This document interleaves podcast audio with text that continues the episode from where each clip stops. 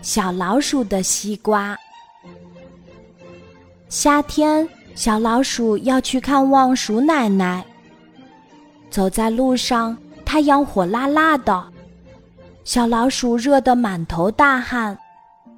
经过一片西瓜地，小老鼠买了一个大大的西瓜，它大口大口地吃完了半个西瓜，剩下的那半个，小老鼠对自己说：“我要留给奶奶吃。”于是，小老鼠抱起半个西瓜，又在脑袋上顶上了半个西瓜皮。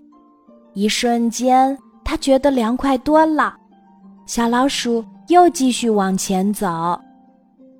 不一会儿，它来到了一条小河边儿，宽宽的河水挡住了去路，这可怎么办呢？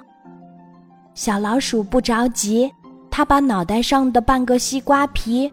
做成了一艘西瓜船，划着西瓜船，稳稳当当的过了河。刚上岸，小老鼠就遇到了一只狡猾的狐狸。狐狸张大嘴巴说：“小老鼠，我要吃了你！”机智的小老鼠赶紧拿起半个西瓜皮，朝狐狸狠狠的砸去。狡猾的狐狸来不及躲闪。一脚踩在西瓜皮上，啪的一声摔倒了。小老鼠战胜了狡猾的狐狸，心里可开心了。它又抱起半个西瓜，开开心心的朝奶奶家走去了。这一路上，他还会遇到哪些困难呢？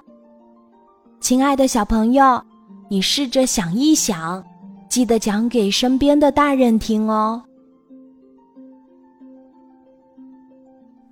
今天的故事就讲到这里，记得在喜马拉雅 APP 搜索“晚安妈妈”，每天晚上八点，我都会在喜马拉雅等你，小宝贝，睡吧，晚安。